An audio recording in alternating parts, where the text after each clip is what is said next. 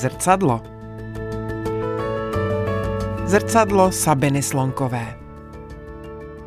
Já mám vlastnost, která je pro novinařinu úplně nejlepší a to je, že jsem prostě přirozeně zvědavá. Když vám někdo řekne, někdo vás chce zabít, tak já si to do dneška pamatuju, že to prostě pro mě byla absolutně absurdní informace, kterou člověk nedokáže v první chvíli zpracovat. Nejsem si jistá, jestli bych si přála, aby, aby děti byly novináři.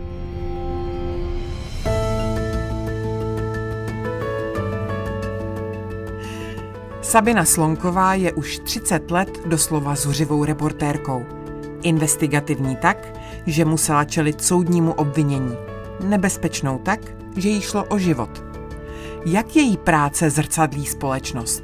S jak velkým strachem se matka tří dětí musí potýkat ve své práci? Jak vypadala její mateřská? A proč nechce, aby se její děti vydali stejnou cestou?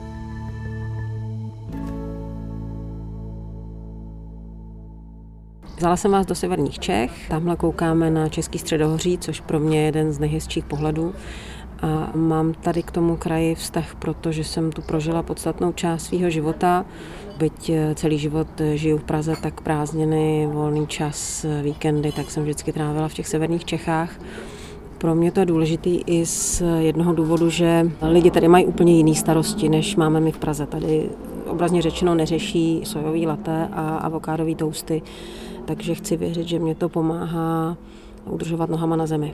Myslím si, že volný čas je pro mě důležitý stejně jako pro každého člověka, ale ta práce, kterou dělám, tak patří mezi ty zaměstnání, kde pokud se tomu nevěnujete naplno a pořádně, tak to prostě je znát a myslím si, že my tím, že nemáme pracovní dobu, tak vlastně o té práci pořád přemýšlíme, takže občas je hodně komplikovaný jako úplně vypnout a přepnout se někam, někam jinam, na co je zase bezvadná rodina, protože děti vůbec jako nezajímá momentálně třeba politická situace a, a vrátí vás opravdu hodně rychle zpátky, protože ty palačinky prostě nepočkají a volný čas. Já vlastně poslední roky mám pocit, že bych potřebovala, aby den měl víc než 24 hodin, abych stihla všechno, co si přeju. Když si říkám, že člověk se jakoby stářím nebo stárnutím mm, se to tak jako srovná, ale já pořád bojuju s tím, že bych potřebovala mít den delší, abych stihla všechno, co bych si přála.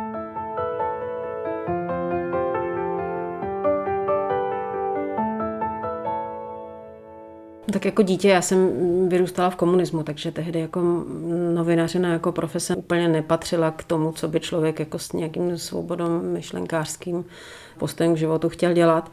Ale každopádně mě vždycky bavilo psát, hrát si s jazykem. A pak si myslím, že vlastně mám vlastnost, která je pro novinařinu úplně nejlepší a to je, že jsem přirozeně zvědavá. Mě zajímají věci, jak se mají, zajímá mě, co se tam děje za rohem a úplně nejradši se nespolehnu na to, co mi kdo o tom řekne, ale dojdu se tam podívat sama. A když jsem v těch 90. letech tu příležitost dostala, dostala jsem se do Mladé fronty dnes mezi tehdejší eh, polistopadový reportéry, no tak pro mě to byl splněný sen, kdy jsem si řekla, pustím to a, a uvidím, jestli se mi to povede nebo nepovede a už jsem tam zůstala. Takže z jedné části jsem samozřejmě měla štěstí, ono to celé vzniklo úplně náhodně, protože já jsem od 16 let chodila na nejrůznější brigády, měla jsem nádobí, a táta můj, který byl dramaturg přírodopisných dokumentů v české televizi, tak říkal, hele, to je jako fajn, to, to tvoje mytí nádobí, vyděláš si jako nějakou korunku, ale nechtěla bys třeba v létě jako dělat něco smysluplného, co by ti někam jako dál postrčilo. Tak já se zeptám jako kolegu, jestli neví třeba, že by, že by v nějaké redakci, že by si tě vzali tam v létě na brigádu. No a přišel jeden jeho kamarád, myslím, že to byl fotograf Petr Molt tehdy, a říkal, no jasně, jasně, on byl ale ve svobodném slově tehdy ještě, dnes už zaniklých novinách. Říkáte, jo, tady jsou na, to, na, jako na ní moc starý, tak zkusíme Mladou frontu. A přivedl mě tehdy do Mladé fronty, mě bylo tehdy čerstvě 16 nějak, a přivedl mě do té redakce, to se dělá v Panské ulici, a říká, hele, to je Sabina, ona by chtěla zkusit psát, tak si ji tady nechte a já jdu na pivo, čau. A šel dolů ke Karlovi. To byla ta tehdy legendární hospoda, kde se scházeli novináři a nechal mě tam. Mě bylo těch 16, byla jsem samozřejmě úplný vykulený tele. A jak říkám, měla jsem opravdu jako několikrát v životě štěstí a tehdy jsem prostě měla štěstí, že, že ty lidi se mě ujali a jak říkám, naučili mě jíst, jíst příborem, naučili mě prostě psát, naučili mě těm základům novinařiny, který si myslím, že spoustu současných začínajících novinářů nemá ani šanci poznat, protože v těch redakcích na ně nemají čas. Tehdy v těch 90. letech na to čas nějakým způsobem byl a ty lidi se mi opravdu věnovali a naučili mě to podstatné, ty základní stavební prvky, z kterých já vlastně jsem na, na nich stavila celý život a, a díky nim ně, něco umím. Takže ono to bylo jako dílem náhoda, dílem to, že jsem vždycky ráda psala, měla jsem ráda jazyk. Ta kombinace se tak nejenom jako protnula. A když jsem dokončila střední školu, tak jsem měla odjet do zahraničí a tehdejší šéf-redaktor Malý fronty, po té, co jsem tam prostě několik těch let už byla předtím v létě na brigádách a docházela jsem tam různě, tak říká, hele, a nechceš tady zkusit zůstat, já ti dám smlouvu. Tak jsem řekla, že jasně, že, že to je skvělý nápad a místo toho, abych odjela poznávat svět nebo, nebo odjela studovat někam školu, tak jsem zůstala v Mladé frontě a musím říct, že teda jsem nikdy nezalitovala. Bylo velký štěstí, že mi svěřovali opravdu ty úkoly úplně od začátku. Já si pamatuju, že první články, které jsem napsala, tak měly třeba tři věty, byly to takzvané kraťasy, a byly to dost často černá kronika. Policajti mají takový jako specifický jazyk, takže každý, kdo viděl někdy nějakou policejní svodku, tak ví, že jako je hodně složitý z toho sepsat eh, jako něco, co není prolezlý kliše, co je srozumitelný. A tehdy moje práce byla přepisovat právě ty policejní svodky a dělat z nich ty kraťasy. Na tom jsem vlastně začínala a pak z těch třířádkových textů se stávaly třeba desetiřádkový. A pak si pamatuju, že když jsem měla možnost napsat první reportáž, tak jsem byla strašně pyšná. Tak jsem to tam přinesla šéfovi a tam je to úplně celý seškrtá. Řekla, to je úplně blbě, takhle to, takhle to přece nemůže být, ale sedla se a řekla mi, tak nemůže to být proto a proto a proto. Tady to máš, a to přepsat tak jsem si vzala ten papír a šla jsem ho strčit zpátky do toho psacího stroje a přepisovala jsem to, protože tehdy nebyly počítače, že? takže vlastně každá ta chyba tam jako byla samozřejmě strašná, takže když člověk jako potřeboval přehazovat odstavce. Já si jako, jako dneska si vůbec ani nedovedu představit, jak jsme mohli fungovat. Jo. Je fakt, že třeba ty články byly mnohem kratší, ale to pro mě třeba to psaní na tom stroji bylo úplně pekelné. Já jsem dokonce, když jsem odcházela poprvé z Mladé fronty, tak jsem od kolegů dostala psací stroj, který mám schovaný. Ale teď ani si nemůžu vzpomenout, kde ho mám. Víš, že jsem se schovala, byl to krásný kufříkový psací stroj a je to taková jako nostalgická vzpomínka na začátky novinařiny, kdy to životní tempo bylo úplně jiný. Tím, že v podstatě jako neexistovaly maily, neexistovalo to, že na zavolání jste se dovolal k předsedovi vlády. Vůbec samozřejmě neexistovaly tyhle ty možnosti. Takže celý ten životní rytmus těch novinářů byl trochu jiný, nebo životní rytmus i těch zpráv, protože ty zprávy vznikaly delší dobu. Teď jedete online zpravodajství, aniž byste měl možnost a čas drtivý většině případů si od toho trošku poodstoupit a přemýšlet nad tím, co ty lidi tam vlastně říkají. Jo, já vím, že oni se o to snaží potom zpětně komentátoři, nebo můžete se k tomu vracet, ale bohužel je to tak, že ona dost často rozhoduje ten první výstřel a dost často rozhoduje to, co k těm lidem dostanete jako první. Ale eh, díky tomu, že na to bylo víc času na to zpracování a hlavně víc času na to, než se to dostalo k těm lidem, tak si myslím, že spousta informací, tak jak si politici přáli, aby se k lidem dostali, tak se k ním prostě nedostala, protože novináři jako velmi záhy odhalili, že to je lež a rovnou do toho článku zakomponovali, tady nemluví ten politik pravdu.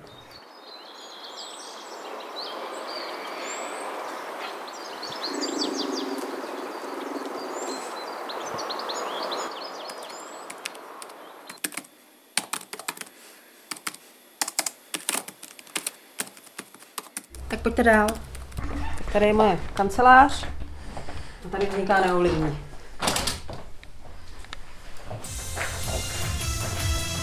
Řekla byste o sobě, že jste investigativní novinářka? Dobrý večer. Já to slovo nepoužívám moc často, protože primárně se považuji za novináře, k jehož cílem je získávat nové informace. A jestli tomu říkáme investigativní nebo říkáme tomu normální žurnalista, to je podle mě jedno.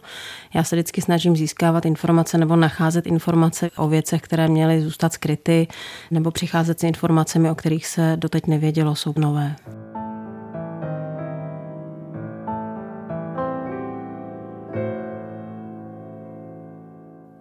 Otázka toho strachu je vlastně jedno z nejtěžších témat, o kterým si můžeme bavit, protože když vám řeknu, že strach nemám, tak eh, bych se měla někam okamžitě zavřít do blázince, protože bych byla regulární blázen a když bych zase naopak si přiznávala ten strach větší, než je únosný, no tak bych s tou prací musela skončit. Jo. Ono to je naštěstí většinou tak, že když eh, začnu rozmotávat nějaký ten příběh, to klubíčko toho příběhu, tak já vlastně sama nevím, kam mě to úplně přesně dovede a v tu chvíli nedokážu ani dohlídnout, jestli tam vůbec nějaké nebezpečí číhá nebo ne.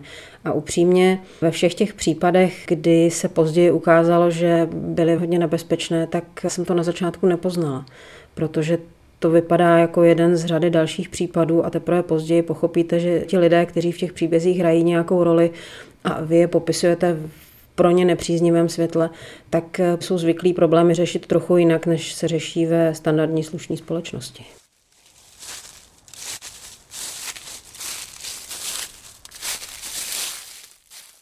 Největší strach jsem paradoxně měla nedávno, protože se mi promítl veškerý můj pracovní život a šlo o schůzku, která se týkala premiérova syna Andreje Babiše mladšího, kterýho já jsem se pokoušela rok najít, než jsem ho prostě vypátrala, že je v tom Švýcarsku, kam jsme se za ním vypravili. Tak já jsem vlastně tu rozhodující schůzku měla večer, nevěděla jsem přesně místo, dostala jsem jenom souřadnice a vlastně jsem skončila podle těch souřadnic někde v lese. A říkala jsem si, že jak jsem stará, tak jsem blbá.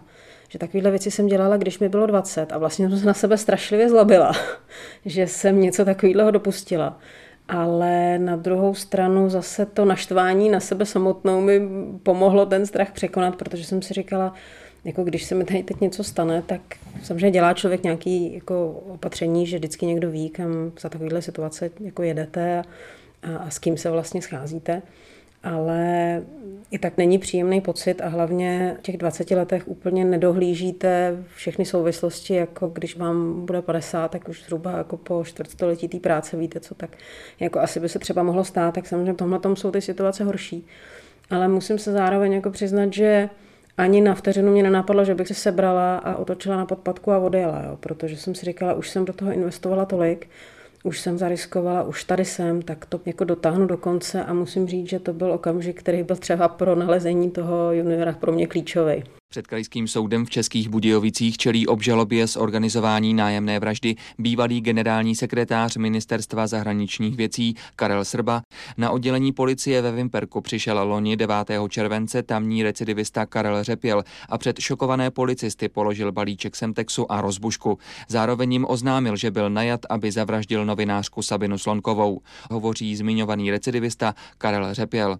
No řekl bych ji zlikvidoval, no, ale když jsem se vy, jako vyptával na konkrétní věci, jo, motiv nebo tohle, tak bych řekl, bych se o to nezajímal. Ono to zní hrozně zvláštně, ale myslím si, že kauza Srba vlastně můj život nějak výrazně nezměnila ve vztahu ke mně. Jestli se to změnilo v okolí, to samozřejmě nemůžu soudit, ale já osobně Myslím, že to je případ, který mám založený někde v šuplíku, neřeším ho, eh, řešit ho už vlastně nehodlám. Mě to tehdy zkazilo pár týdnů života, zkazilo to pár týdnů života mým blízkým a vlastně jsem byla postavená do situace, kdy jsem se musela rozhodnout, buď si tím nechám otrávit i zbytek života, nebo to zavřu, hodím to za hlavu a pokusím se to zapomenout. Já jsem si vybrala tu druhou možnost, zatím se mi to daří, neměla jsem s tím nějaký výraznější problém. Osm let vězení s ostrahou, to je verdikt Českobudějovického krajského soudu nad bývalým generálním sekretářem ministra zahraničí Karlem Srbou, který si objednal vraždu novinářky Sabiny Slonkové. Vím, že to zní asi jako neuvěřitelně, protože když vám někdo řekne, někdo vás chce zabít, tak já to do dneška pamatuju, že to prostě pro mě byla absolutně absurdní informace, kterou člověk nedokáže v první chvíli zpracovat, protože si myslí, že to je samozřejmě žert a, a tak, s ním, tak s tím pracuje. Proto jakoby chápu, že to vypadá divně, ale ten příběh jako vnitřně si opravdu myslím, že mě nezměnil, nezasáhl. Jenom mě to prostě utvrdilo v tom, že tu práci, kterou dělám, mám ráda. Jsou samozřejmě situace, kdy si člověk říká, jestli to má smysl a myslím si, že to je přesně ten okamžik, kdy já si řeknu, že to smysl nemá, tak už to dál dělat nebudu. Jo. Ale pořád ty plusy přebíjí ty minusy. Neříkám, že se to někdy neotočí, zatím to je tak, že pořád vidím v té práci smysl a pořád vidím důvody, proč je dobrý tu práci dělat. Teď nám do toho tady zabimbalo. Já se obávám, že po tom všem, co jsem v životě provedla, tak si myslím, že je hodně komplikovaný pro někoho nabídnout mi práci, protože si myslím, že se mnou jsou problémy. Problém v tom smyslu, že když se mi něco nelíbí, tak eh, se to snažím změnit a když to nemůžu změnit, tak důvodům dál, nebudu se podřizovat něčemu, s čím nesouhlasím a, a co si myslím, že je špatně. Udělala jsem to tehdy, když jsem odcházela poprvé z Mladé fronty dnes, kdy se ukázalo, že vedení redakce uzavřelo smlouvu s Karlovarským festivalem, která zakazovala redakci zveřejňovat negativní informace o festivalu, což se ukázalo, že byl prostě problém, protože zrovna jsme dostali za úkol a taky jsme na to přišli, že se ministři nechávali hostit od státních firm a ta informace prostě nesměla vít a mě na tom popudilo to, že nám to nikdo neřekl. Dostali jsme nějaký úkol, na čem máme pracovat, to jsme splnili a zároveň současně ten text vyletěl už ze zařazený stránky s argumentem, že je nedopracovaný, což byla lež. A, takže jako uznávám, že v tomhle jsem jako komplikovaný zaměstnanec a upřímně nikdy neříkej nikdy, ale já, jak jsem skutečně celý život pracovala svobodně v těch médiích, tak si nedovedu představit, že bych se musela teď na starý kolena přizpůsobovat nějakým zájmům vydavatele.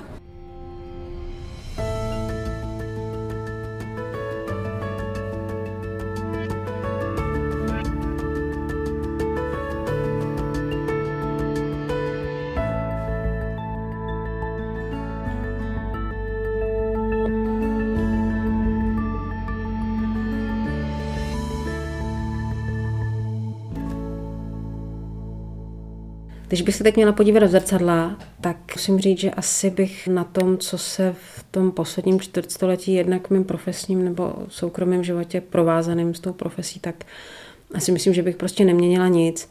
I když tam byly okamžiky, které třeba v danou chvíli pro mě nebyly právě příjemný, tak to byly věci, z kterých jsem se něco naučila. Poznala jsem chyby, kterých se můžu do budoucna vyvarovat. A já se musím přiznat, že jako nevohlížím se příliš do minulosti a nenímrám se ve věcech, které změnit nemůžu. Myslím, že všechno mělo být tak, jak proběhlo a já jsem ráda, že jsem měla možnost a že pořád prostě mám možnost dělat práci, kterou osobně považuji za jednu eh, z nejnapínavějších a nejdobrodružnějších, kterou si můžu vybrat. Dokonce, když jsem někdy přemýšlela, že bych dělala něco jiného, tak vlastně ono vzhledem k tomu adrenalinu a vzhledem k tomu, že vlastně každý den začínáte s čistým stolem, tak eh, těžko se ženete podobný zaměstnání, kde musíte být pořád ve střehu a který by mě jakoby tak naplňovalo a bavilo. Třeba s věkem už to prostě potom přijde, člověk samozřejmě je unavenější a eh, je psychicky odolnější nebo je méně psychicky odolný ve věcech, v kterých dokáže dohlednout důsledků, což třeba v těch 25 nedokáže, protože mu chybí ty životní zkušenosti, ale jak říkám, za sebe bych neměnila nic.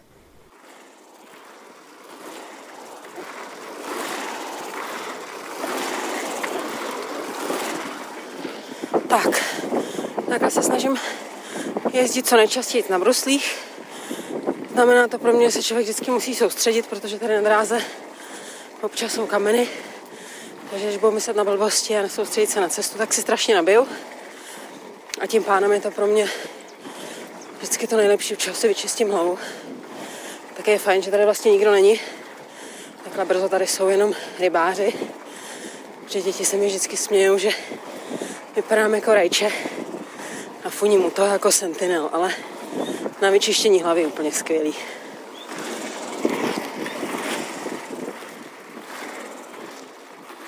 To, jestli dokážu oddělovat práci od soukromí nebo říct si, teď mám padla. No ono v té práci úplně padla nemáte. Jo? Když tu práci chcete dělat dobře, tak eh, nemáte pracovní dobu, což je na jednu stranu výhoda. Záleží jenom na vás, jak si uspořádáte ten den. Potvrdí mi to asi spousta eh, matek, který teď byli rok eh, s dětma doma, tak hold prostě se pracuje v noci, ale to já jsem dělala i dřív a zase takový velký potíž, že mi to nečiní. Přes den se část toho dne věnuju dětem a to, co nestihnu přes den, tak dodělávám v noci. Úplně nejpeprnější chvilky mi připravili děti, když byli malinký, když prostě nastala situace, některý lidi hold, že se s váma chtějí sejít okamžitě a vy víte, že buď se přizpůsobíte nebo že s ním mluvit nebudete, no tak byly okamžiky, kdy já jsem musela děti říct sebou a jedno nebo druhý, a bylo to hlavně u nejstaršího syna, to jsem byla ještě mladé frontě dnes, kdy si pamatuju, že jednou se mnou byl na úřadu vlády a ty děti samozřejmě vycítí, že to úplně pro ně není komfortní situace, tak vám to prostě osladí. Takže jsem zažila situace, kdy mi ty děti do těch rozhovorů řvaly, ječely, ale jak jsem říkala, je to jenom další technický problém, který je potřeba vyřešit a Desetkrát jsem se těm lidem omluvila, že ta situace je taková, je mi to líto, ty děti prostě tady jsou, protože jsme se měli sejít tuhle dobu a v podstatě nejvíc mi bylo líto jich, protože oni tam samozřejmě neměli vůbec co dělat. Ve středu byli kvůli kauze Olovo obviněni tři lidé. Kvůli materiálu, který měl diskreditovat místo předsedkyni poslanecké sněmovny Petru Buskovou, je stíhán poradce premiéra Vratislav Šíma a také dva redaktoři Mladé fronty dnes, Jiří Kubík a Sabina Slonková.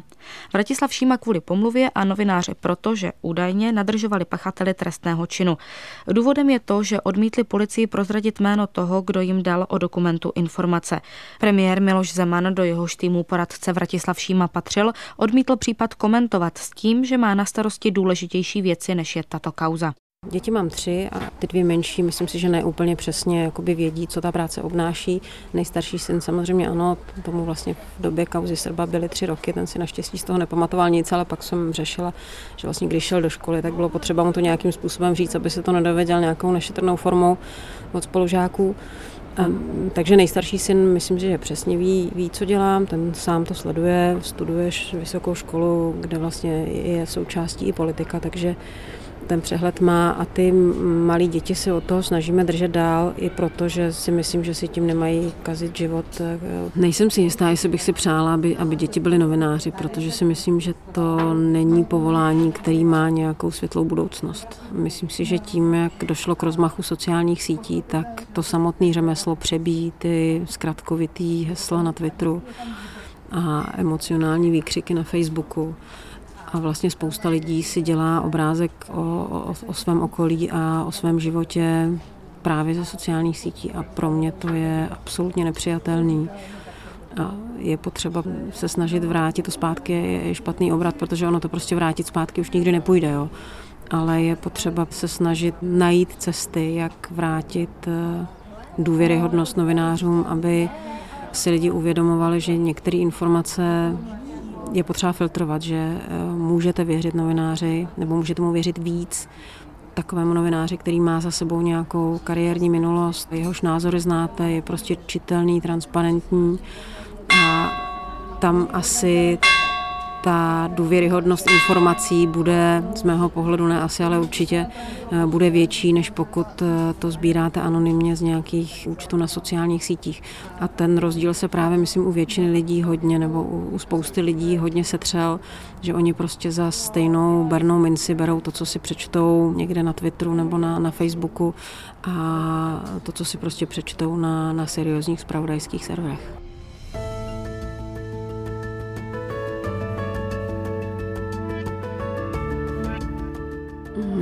Musím se přiznat, že co se týče práce, tak žádné sny vlastně nemám, protože já celý život eh, mám práci z mýho pohledu, práci snů. Mě baví ta samotná práce, nedělám ji pro nějaké mety nebo pro nějaké výsledky ve smyslu, tenhle ministr odešel po, po zveřejnění mý kauzy nebo za tohle jsem dostala nějakou cenu. Mm, to se ani tak jakoby, ta práce dělat nedá. Já opravdu považuji za největší štěstí to, že ráno jdu do práce a, a těší mě to, že mm, to není tak, že bych nechtěla pracovat. A ty sny mám spíš soukromýho rázu, tak jako je má každý normální člověk. Prostě chci, aby, aby děti byly zdraví a šťastný a to sami všichni moji blízcí a to mi úplně ke štěstí stačí.